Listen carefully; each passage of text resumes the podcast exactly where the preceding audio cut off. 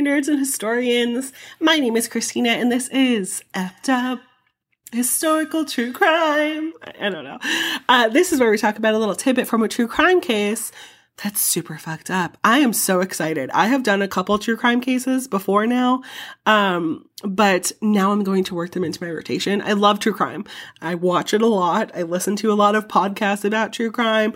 Um, but a lot of the time, I find that most of the true crime cases that I watch and listen to and that just get covered in general are typically from like the last 50 years or so, typically within the last 20 years or so. And I like listening to it, but I can't read and research that kind of crime because I have anxiety along with a slew of other mental health issues that aren't uh, like we're not going to talk about that today but I'm like already afraid of being murdered and if you tell me that like in 2019 there was a murderer in Massachusetts then I'm going to think that everyone is a murderer in Massachusetts. So when I was thinking about the type of true crime that I wanted to cover so when I was thinking about like the true crime cases that I would like to cover, that was definitely a factor, obviously, but I'm also just like fascinated by old cases that aren't typically covered. And and I always think when I read and hear these cases, like, oh, that would never happen today because but like these people would have never gone free. Like Jack the Ripper would have been found if he did it today, most likely. So the historical true crime cases that I'll be doing will be like pre 1950, pre 1900 for as long as I can. At least that's my plan for this year. And this case that we're talking about goes way back. Today we'll be talking about Dame Alice Kyteler, the Witch of Kilkenny. So sit back, relax, and practice your, oh good God, what the fuck faces.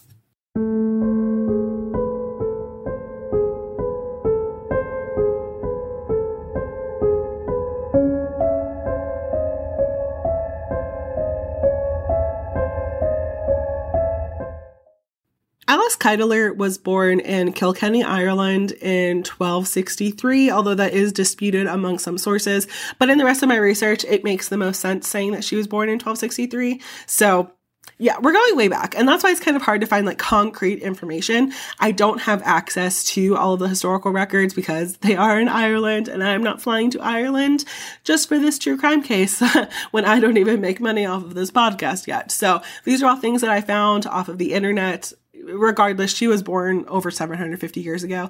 And with that, it's hard to know like what exactly of her case is propaganda and what exactly is truth. So this whole case is kind of like fun and fantastical, but we're going to try and stick as close to the truth as possible.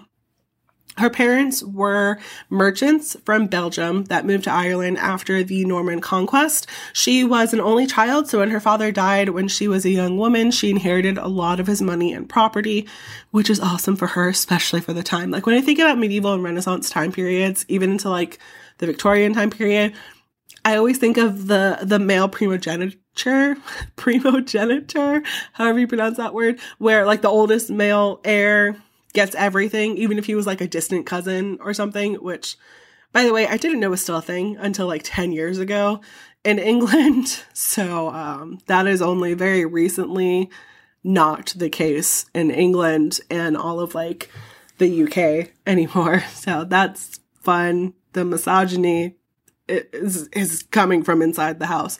When Alice was a teenager, she married her first husband, William Outlaw. He was an associate of her father's and he was about 20 years older than her. He was very wealthy. He was a merchant, but he was also a moneylender. Together they had one son, also named William. And I couldn't find when he was born in the limited research that I found, but he was declared an adult in 1303 and that tells me that he was probably born around the mid 1280s or so, a couple years after they were married. He was actually pretty successful.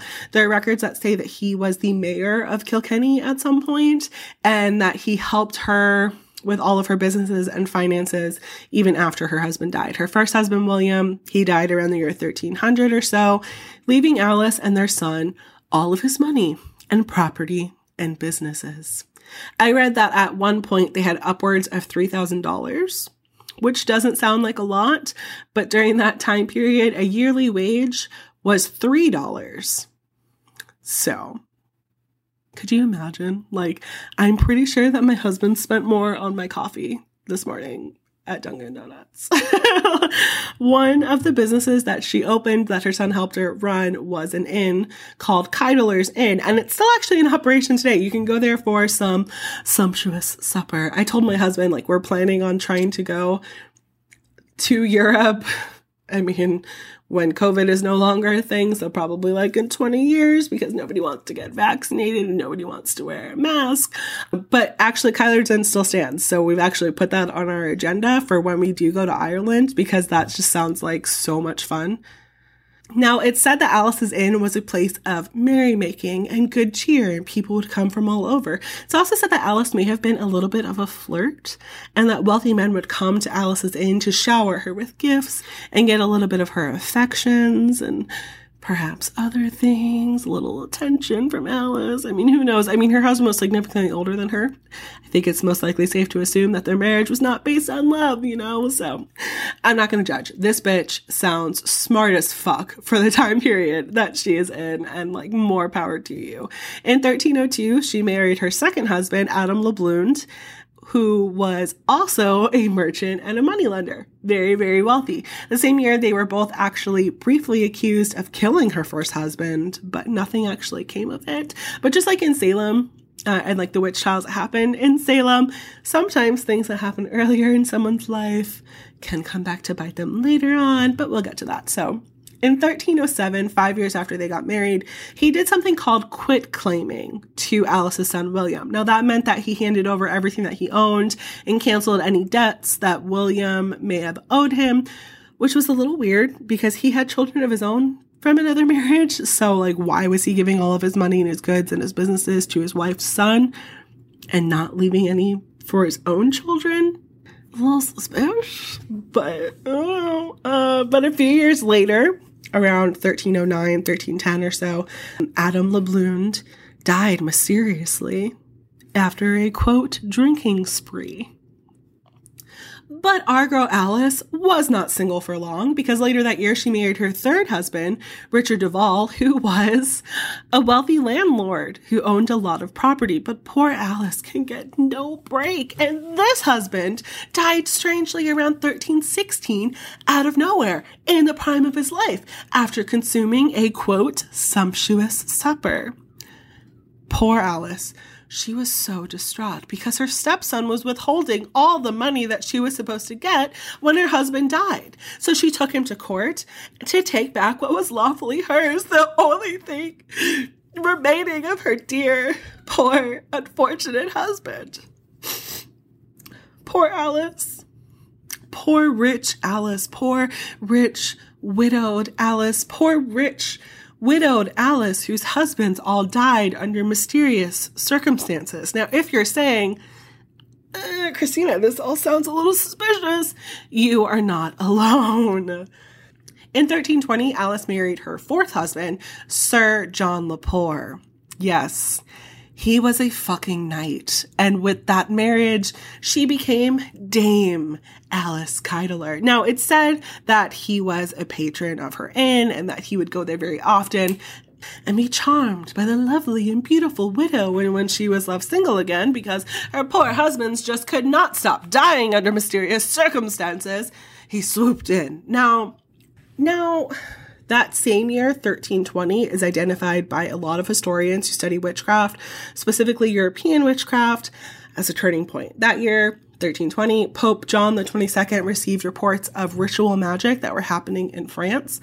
The people were turning to him and asking what they should do, and he clarified that year that magic was heresy now, about 100 years beforehand, the Inquisition did start. So, by Pope John 22nd saying that and passing those decrees, it gave inquisitors the power to start targeting and prosecuting those who were said to be practicing sorcery, which is important for later happenings in this story. So, within a few years of them getting married, Sir John starts getting sick. He really wasn't that old, but he started getting like really weak feeble and slow. His hair turns gray and starts falling out, as do his fingernails, and he seems like he is dying. He's dying in a way that is oddly familiar to symptoms of arsenic poisoning.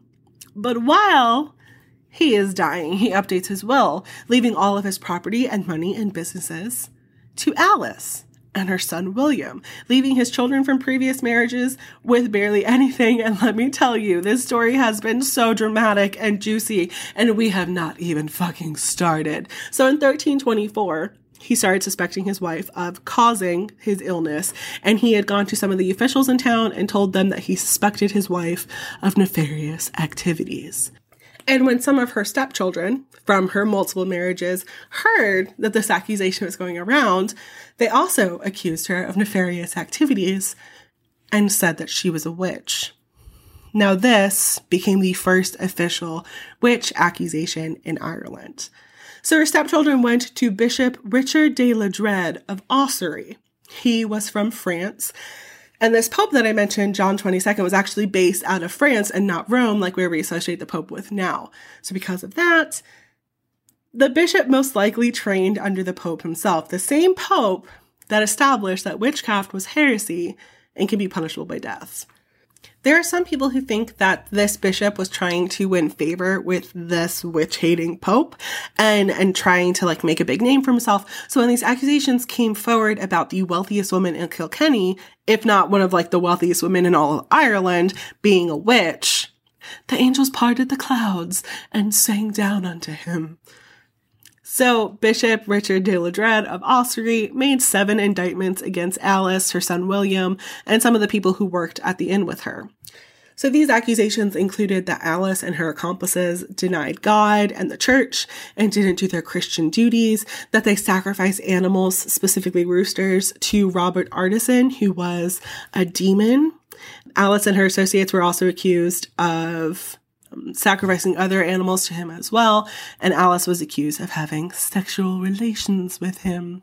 They were also accused of being fortune tellers, parodying religious ceremonies at night by candlelight, making potions out of rooster intestines, certain horrible worms, herbs, nails of a dead man, hair, brains of unbaptized children, all boiled in the skull of a robber over an oak fire, then possessing these potions were a different accusation. These potions and powders are said to have been found by her fourth husband, and that is how he knew he was being poisoned and bewitched. So the bishop brought forth all of these accusations and ordered for Alice to be arrested as a witch. And then after that, he excommunicated her from the church.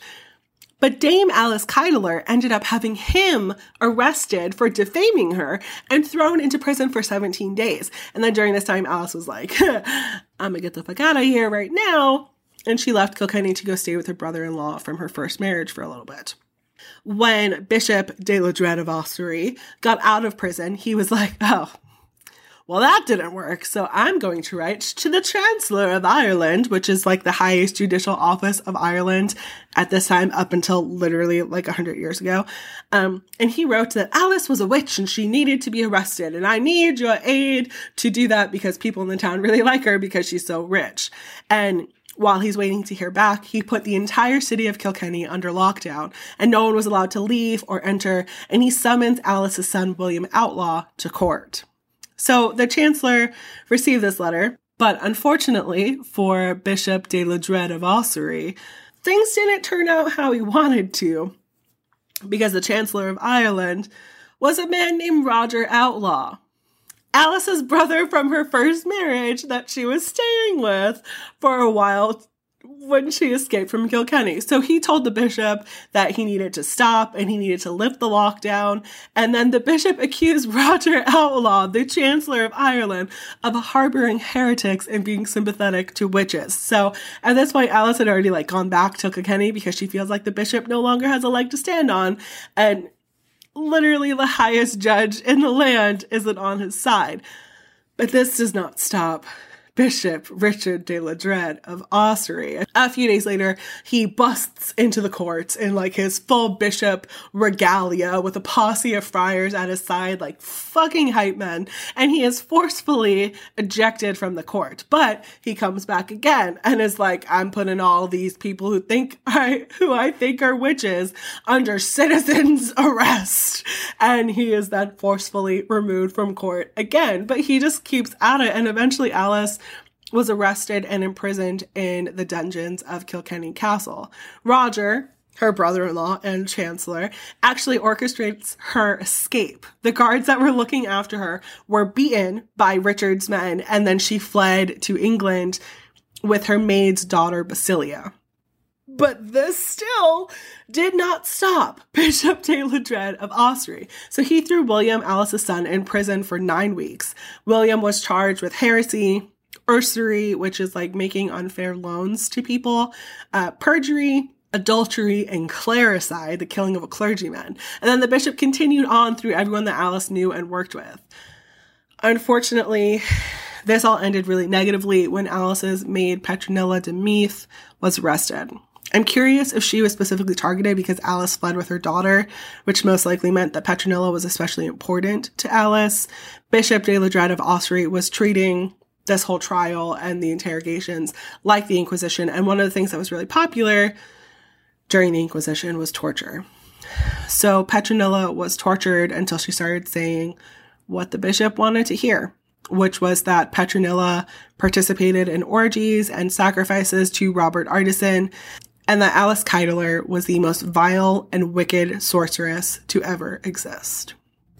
Bishop de Ledrede of Ossory actually recalled one of her confessions later on and wrote, quote, on one of these three occasions, by the crossroads outside the city, she had made an offering of three roosters to a certain demon who she called Robert, son of Art from the depths of the underworld. She had poured out the cock's blood, cut the animals into pieces, and mixed the intestines with spiders and other black worms like scorpions with an herb called milfoil, which was most likely yarrow, as well as with other herbs and horrible worms. She boiled this mixture in a pot with the brains and clothes of a boy who had died without baptism and with the head of a robber who had been decapitated. Petronilla said that she had several times at Alice's instigation and once in her presence consulted demons and received answers. She had consented to a pact whereby she would be the medium between Alice and the said Robert, her friend. In public, she said that with her own eyes, she had seen the aforesaid demon as three shapes in the form of three black men, each carrying an iron rod in the hand. The apparition happened by daylight before the said Dame Alice. And while Petronilla herself was watching, the apparition had intercourse with Alice. After this disgraceful act with her own hand, she wiped clean the disgusting place with sheets from her own bed. End quote. There are also reports of Alice sacrificing nine roosters and peacocks to Robert Artisson and then sweeping the town between nightly prayers and twilight, ending at her son William's door. And while she did this, she would say, quote, To the house of William, my son, high all the wealth of Kilkenny town. So after this report that Petronilla made and after all these confessions, she was excommunicated from the church and burned alive at the stake on November 3rd, 1324. So while Alice was the first person to be accused of being a witch and often called the Witch of Kilkenny, Petronilla was the first to be executed as one in Ireland. William Outlaw was released from prison. He was sentenced to attend Mass three times a day, restore the church in Kilkenny, and give food to the poor for a year. And then once that was up, he was allowed to go back to his life. Alice is not mentioned again in any record. She fled to England and then sort of just like disappears, so we don't really know what happened to her. But I did find one story from Clapdale Castle in Clapham in North Yorkshire of a Dame Alice Kettle or Keetle, uh, spelled very similarly to Kyteler, and she is known as the Witch of Clapham. Now, this story takes place in the 1400s during the Hundred Years' War, so the timeline is a little shoddy, but story goes that Alice Keetle lives in a little cottage at the foot of a hill, and she was foster mother to a man named John de Clapham who lived at Clapdale Castle. He was having a hard time and was trying to rise against the Yorks in support of the Lancaster cause during the war, and he persuaded her to use her magical powers to aid him in raising an army. So between evening prayers and curfew, she would sweep dust towards the castle and say, quote, into the house of John, my son, high all the wealth of Clapham town.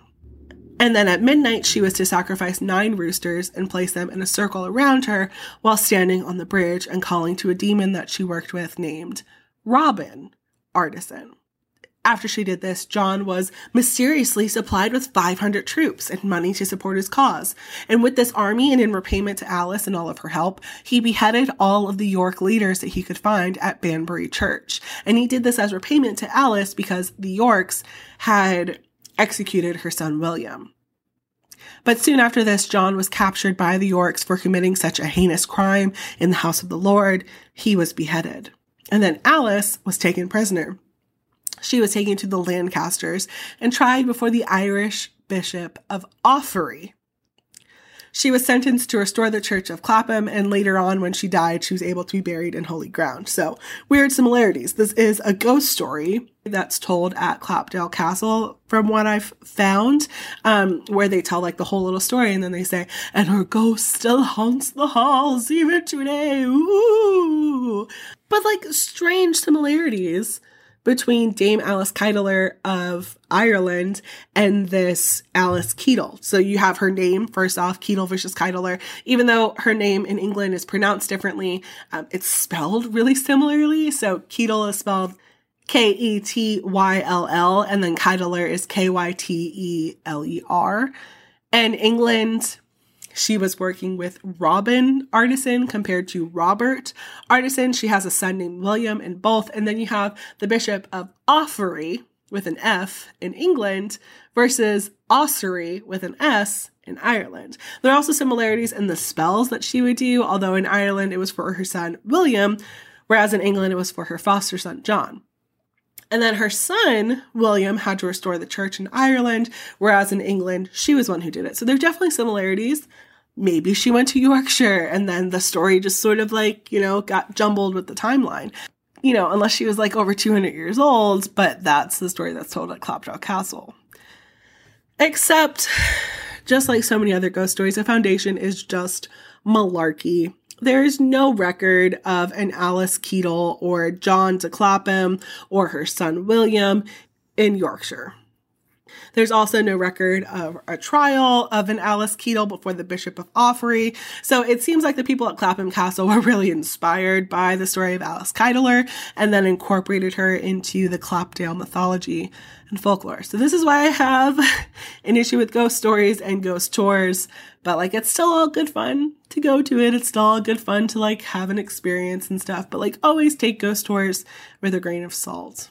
So that is the story of the Witch of Kilkenny and possibly how her ghost lived on in Yorkshire over a hundred years after her escape from her execution. But honestly, the real tragedy of this story that tends to be overlooked because Alice Kyteler and her her fight with the bishop is like so dramatic and so like juicy um that people tend to overlook the real tragedy, which is the real execution of Petronilla, which is the first convicted witch of Kilkenny. Now, in my personal opinion, I don't think that Alice was a witch. I don't think that witches existed like how they try to make it out to be. I don't think that they would commune with demons or anything. I don't even believe that demons exist. If you do, more power to you, but I am too skeptical for that stuff. But I do think that Alice Kyteler may have possibly been a serial killer who was killing her husbands and uh, taking all of their money and property and businesses after their death. Uh, I do very much think that that is true. Uh, I do very much think that she was profiting off of her husband's deaths and uh, that her son William was most likely helping her with everything. So. Thank you so much for listening today. If you like what you heard and would like to hear more, please consider subscribing to my podcast, leaving a review, or joining my Patreon, or, or even just keep listening. I, I appreciate you all in any way, shape, or form. If you have a story from history, mythology, or historical true crime pre 1950 that you'd like to hear me cover, please reach out. All my contact information is in the description. And remember, friends, history may be watching you. So don't fuck it up. Bye.